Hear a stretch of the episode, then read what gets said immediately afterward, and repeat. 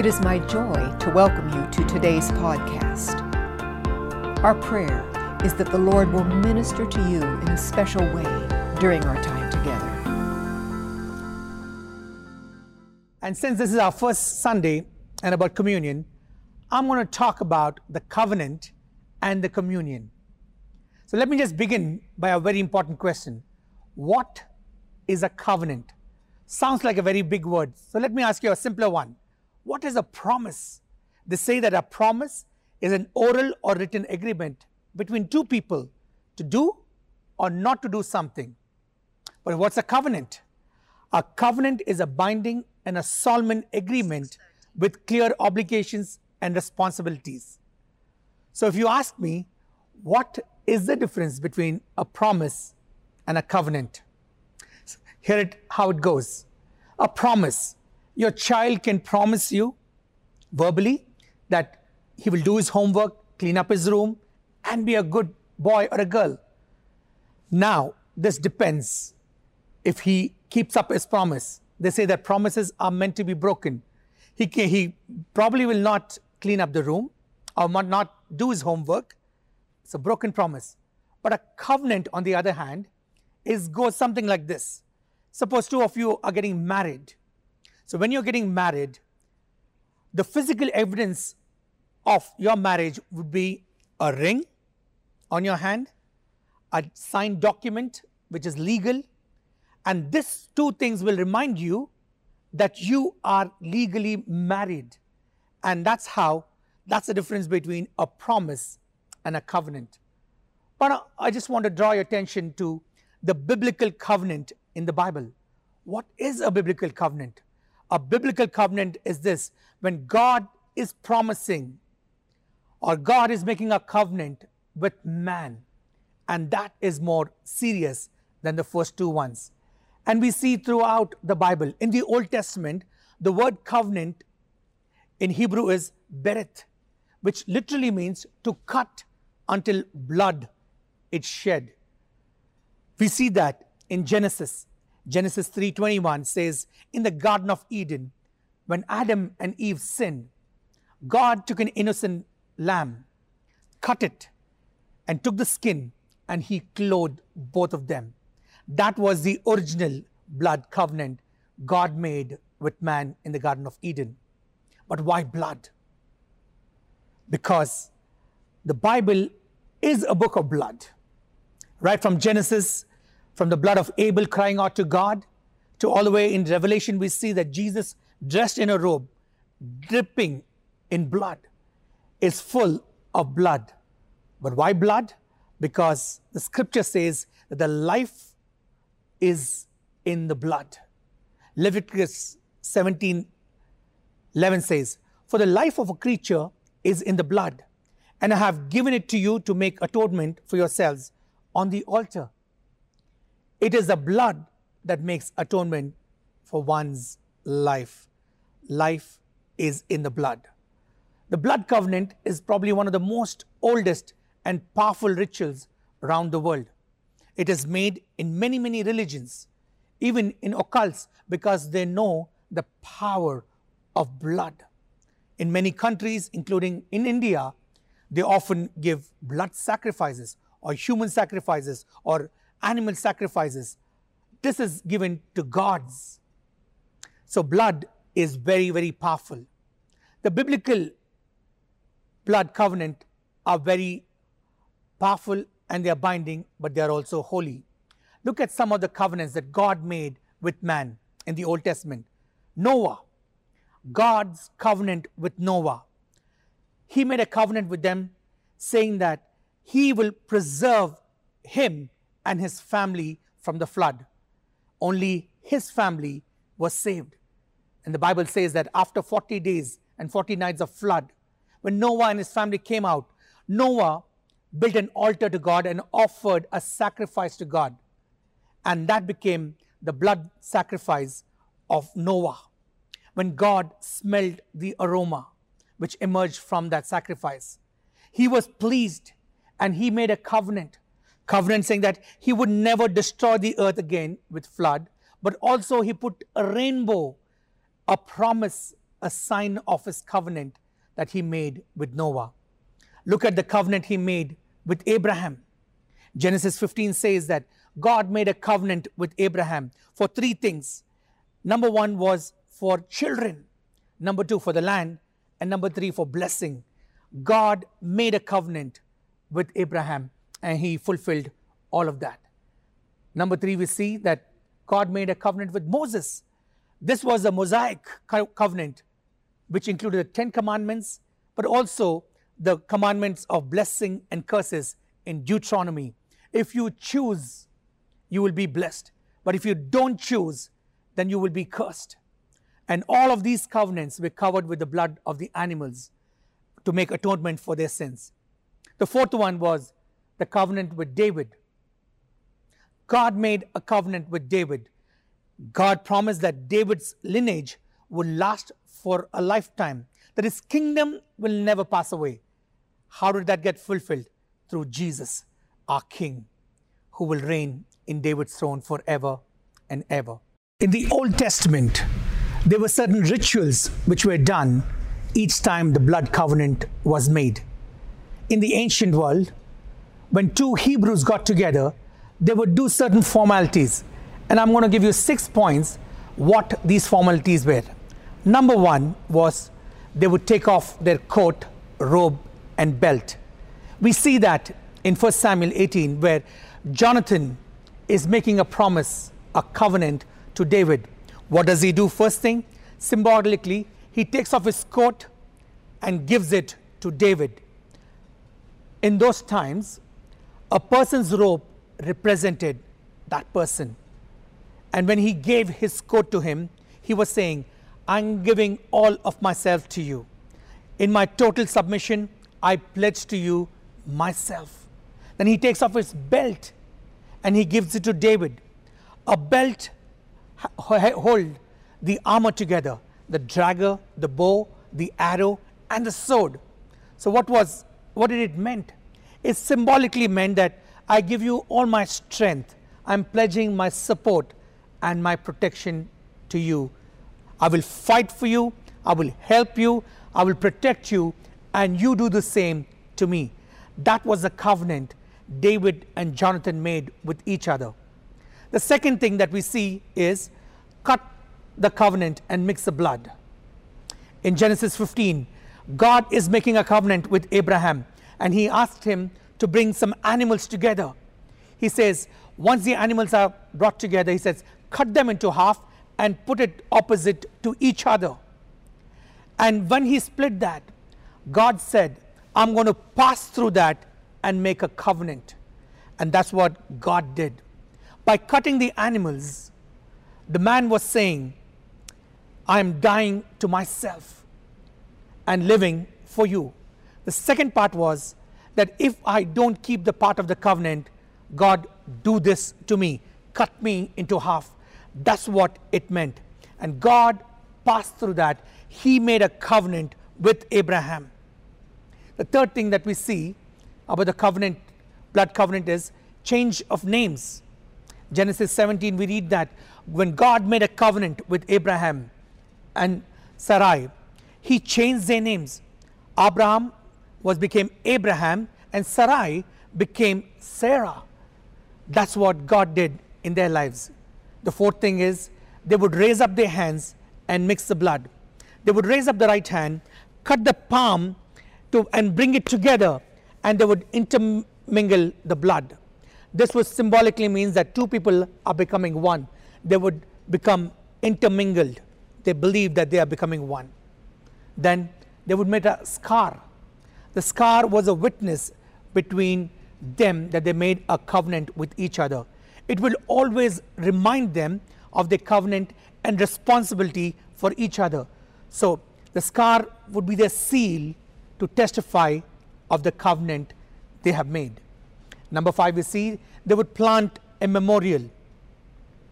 They would now make a memorial which would be remembered for a long, long time. So they would plant a tree and they would sprinkle the blood of the animal on that. And they would say that as long as this tree would endure and live, our friendship, our covenant will be valid and it will live That's how they would testify. Number six, what they would do is eat a memorial meal. They would always, always finish their covenant by eating a meal together. They would celebrate, they would eat the meal together, and that's how they would close their covenant. In the biblical time, one didn't use the word friend so loosely as we do today. They would become friends only when the cut covenant was done. And this would bind them to their children and to the children. That's how the whole covenant was done in the Old Testament. And then there was a 400 years silence in the old after the Old Testament and between the New Testament. A silence prevailed, not a word, not a prophecy, nothing was speaking. God also kept silent. And then comes the new covenant, Jesus' covenant. And we see that how the shadows became reality when Jesus came and fulfilled the Old Testament prophecies to the New Testament. And he says, I'm establishing a new covenant with you. In the New Testament, the word covenant is called diathé in Greek, which does not involve two parties but only one. Instead, one side, it was a one sided covenant. It was a covenant where one party does something and the other party just receives that covenant. And that's how it was.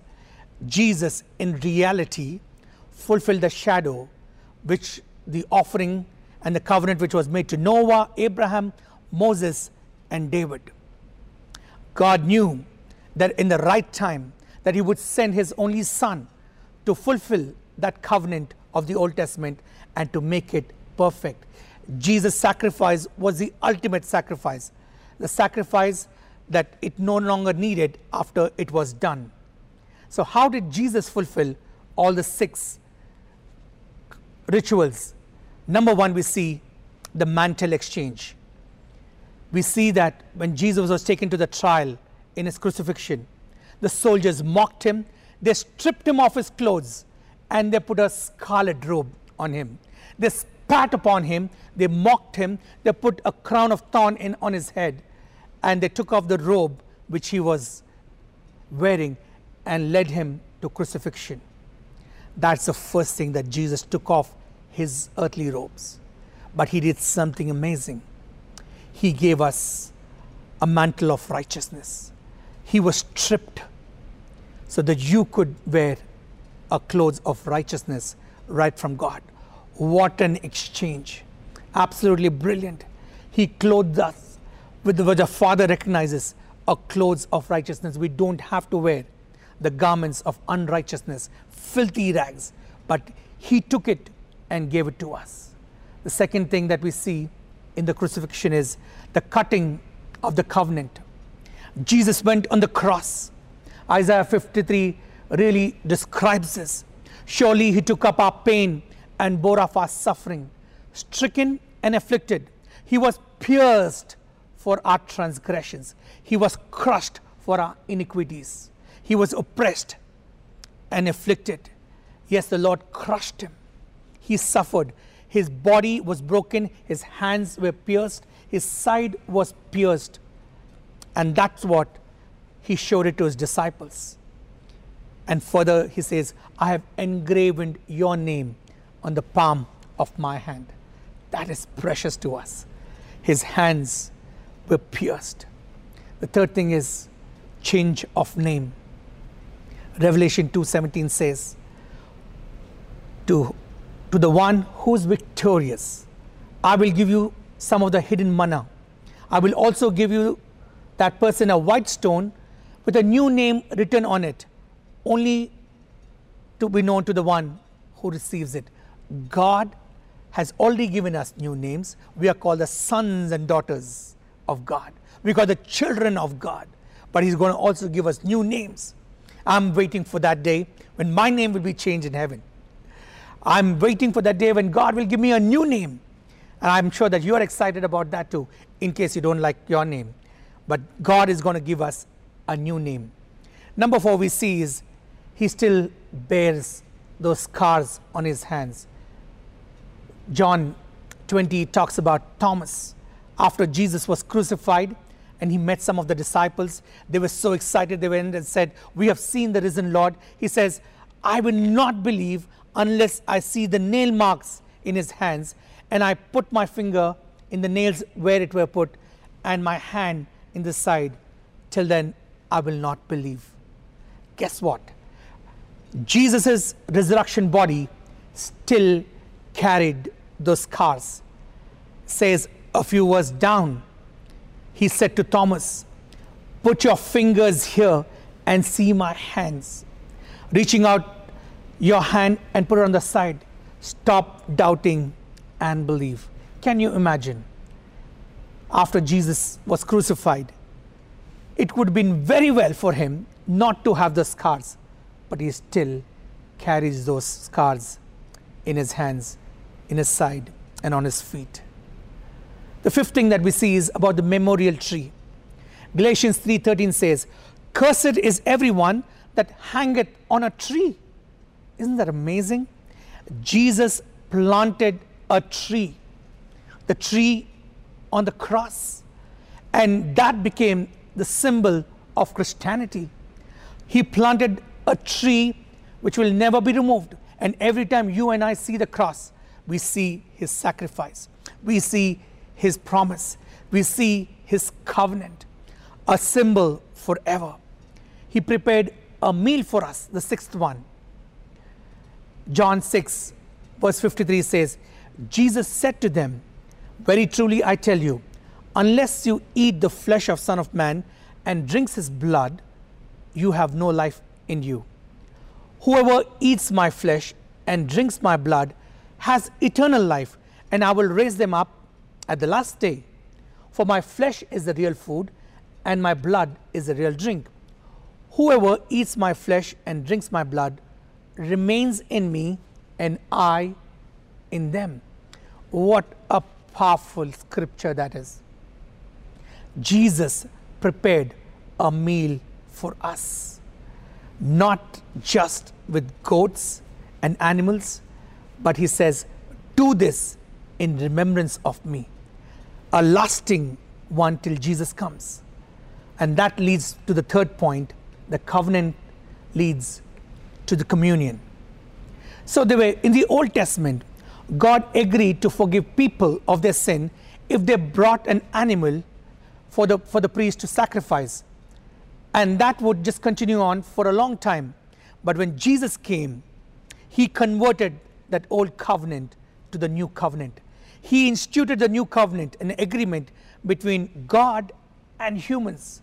And under this new covenant, Jesus would die in the place of sinners. Unlike the animals, his blood was truly remove all the sins because he was God, he was pure, and the sacrificed lamb of God. Jesus' sacrifice would never be repeated again. It was good for once and for all eternity. In fact, Hebrews 9:23 says, all these things were only copies or shadows of the better covenant to come. The lives of animals could never remove sin. The life of an animal was not sufficient. The blood of goats was temporary, but the ultimate covenant was made with Jesus Christ, God's only Son. No wonder John calls him the Lamb of God who takes away the sins of the world. So we are in the new covenant, the cut covenant. I love this scripture in Hebrews 10 19. It says, Therefore, brothers and sisters, since we have the confidence to enter the most holy place by the blood of Jesus, by a new and living way opened for us through the curtain that is his body. How wonderful is that? When the curtain was ripped off, anybody could enter in. That was the cut covenant that any man could just approach God directly. Once and for all. When, God, when Jesus did that, he was saying two things that he has done it, never to do it again. And number two, it was done for everyone, all those who believed in him. For God so loved the world that he gave his only Son, that whosoever believeth on him shall not perish but have eternal life. That's what Jesus meant. and that also opened up for Holy Communion, a covenant partner. Matthew 26. While they were eating, Jesus took the bread, and when he had given thanks, he broke it and gave it to his disciples, saying, Take and eat. This is my body. Then he took the cup, and when he had given thanks, he gave to them, saying, Drink from it, all of you. This is my blood of the covenant, which is poured out for many for the forgiveness of sins. Understanding the blood covenant helps us to understand the Holy Communion. Holy Communion was never intended for us to be a, a, just a ritual for us that we do probably each week or each month, but it had a meaning to that.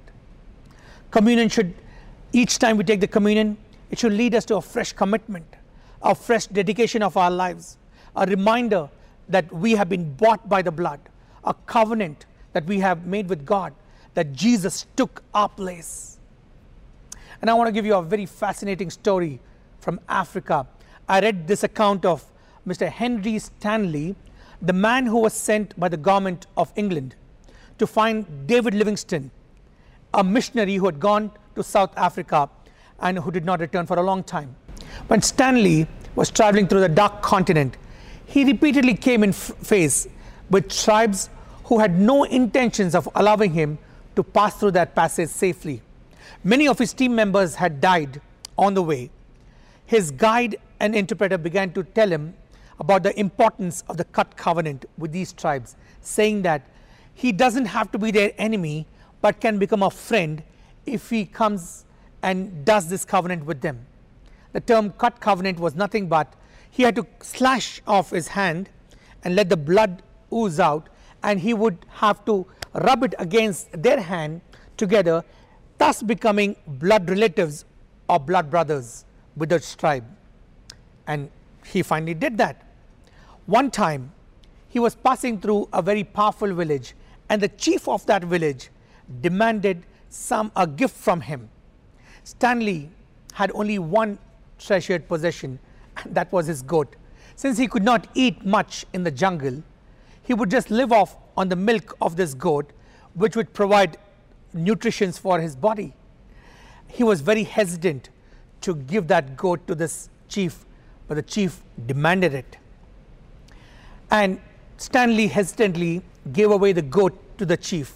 The chief did not require it, but he was testing Stanley's commitment. After Stanley exchanged the goat, the chief gave him his old spear. Stanley took that spear in his hand and says, What a bad bargain. What will I do with this spear? But he just walked away. And as he continued his journey, he carried that spear everywhere he went, and strange things would happen. Everywhere he went, people began to bow down to him. They would recognize the spear that belonged to one of the most powerful chief in Africa. Stanley soon learned that with that spear, he could gladly ask anybody anything and people would give them. So he asked for goat's milk, then he asked for goat to be given to him. He not only got one goat, but he got a herd of goat who would give him the milk he, his body needed. And that's exactly is the way with God. God requires our sincere dedication and obedience. And once we do that, He gives us something so, so far precious and powerful that we, whatever we require in our life, we get that. God wants to give you His blessings. God wants to bless our lives. But would you just exchange that for some of the things in our lives which we are holding on so desperately? We don't want to exchange that, thinking, oh, what if I lose this? But mind you, God has some better gift for you. You and I are in a covenant. And the story not ends here. In the same village, some of the people didn't have to go through the blood covenant, so the chief would send somebody on their behalf to do the blood covenant. And the person who represented would cut himself, does that substitute, and the covenant is established. That's what Jesus did for you and for me. when God wanted to make a covenant with us, the blood covenant. Probably some of us were afraid. He sent His Son as a substitute for you and for me to make that blood sacrifice and to be our representative. And because of what Jesus has done, we have two way communication. We can approach God directly without fear. We can go before God and present our request before Him. So that leads me to the fourth point the blessing of communion. Now, there are many people who do not recognize there's so much of blessing in the Holy Communion. The Lord's Supper is also called the Lord's table. It is the Lord's table. He is the host, He is our representative. He is inviting us to come and partake. And in 1 Corinthians 10 16, it says, Is not the cup of thanksgiving for which we give thanks a participation in the blood of Christ? And is not the bread that we break a participation in the body of Christ? This is a blessing cup. What are some of the blessings we can receive? Number one, it gives us life. John 6 53, Jesus said to them, Very truly I tell you, unless you eat the flesh of the Son of Man and drinks his blood, you have no life in you. That means for your spiritual life, you need to participate in the Holy Communion because that's where life flows from. Number two, forgiveness of sins. Matthew 26 28. This is my blood of the covenant which is poured out for many for the forgiveness of sins. My friend, if you are struggling with your sins, if your sins are not forgiven, if you're not sure whether your sins are forgiven or not, I want you to just start participating. Ask Jesus to forgive your sins and start taking part in the Holy Communion. I did that many years as a young child, my father told me about the story of Jesus. When I learned about the story, when I came to the church, I asked Jesus to forgive my sins and I began to take part in the communion. Number three is to dwell in Him. John 6 57 says, Just as the living Father sent me, and I, I live because of the Father, so the one who feeds on me will live because of me. Jesus said, I have come to give you life and life in abundance. So if you don't have the joy of the Lord, if you don't have the life which God wants you to live, then I want you to just come. Ask Jesus to give you the life, the joy will be complete. Number four, healing of sickness. Isaiah 53 5 says, He was pierced for our transgressions, He was crushed for our iniquities. The punishment that brought us peace was on Him and by his stripes we are healed. If you are struggling with sickness, I want you to pray wherever you are, take those elements in your hands and just ask Jesus, forgive my sins, heal me of my disease, God, send forth your word and heal me. He promises us that by his stripes we are healed in our physical body. Number five is ushered into the Holy of Holies. Hebrews 10 19. Therefore, brothers and sisters, since we have the confidence to enter the most holy place by the blood of Jesus. Oh, you don't have to stand outside. You don't have to think, oh, will God hear and answer my prayers? We can boldly approach His throne in prayer, in petition, and He will hear and answer us. Number six is united as one body. 1 Corinthians 10:17 because there is one loaf we who are many are one body for we all share in that one loaf. Isn't that amazing that during this entire lockdown this is our third communion that we're having and people are scattered across the city probably across this nation or across the world. If you're sitting and watching us you know what we're doing is so powerful that we are uniting as one body. You're sitting in your homes, we're in Hyderabad, and wherever you're sitting, we are becoming one. How? By what Jesus has done. We are uniting ourselves because what Jesus asked us to do, we are remembering his death, his suffering on the cross, his redemption. So we are uniting as one body. So take courage, participate, become one. Lockdown does not have to divide us, but Jesus is our common factor. The communion is unifying us together as one body. We come together before the Lord because He sees us as one body. We are the children of God. So participate in this. These are the blessings that you can see once you and I participate in the Holy Communion. And my prayer is that you will actually see the covenant and the communion and see them together. What Jesus, what God promised that He will give us, to the what Jesus has done, that we participate, that we can be one. I want you to close your eyes this morning time, and I want to pray with you. And I want to especially pray for those, if you've never asked Jesus to come into your heart and your sins to be forgiven, would you bow down your heads and ask Jesus to forgive your sins? Let's pray together. Dear Lord Jesus, I pray for everyone, Lord, who are watching us.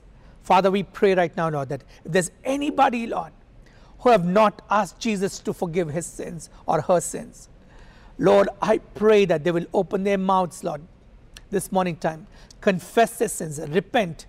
And Lord, I pray, Lord, that, that you will forgive their sins, that you will write their names in your book, Lord. Father, we pray. We thank you for Jesus who died on the cross. Thank you, Lord, that this is our communion Sunday, Lord. We pray a blessing over everyone, Lord, who is watching us. And I pray that you'll come into their hearts, into their homes. Bless them, God, Lord. We thank you, Lord. We ask all these things in the mighty name of Jesus. Amen. Amen. Thank you for taking time to listen. If you would like more information about our church or would like to make a comment, please mail us at info at newlifeag.in. God bless you.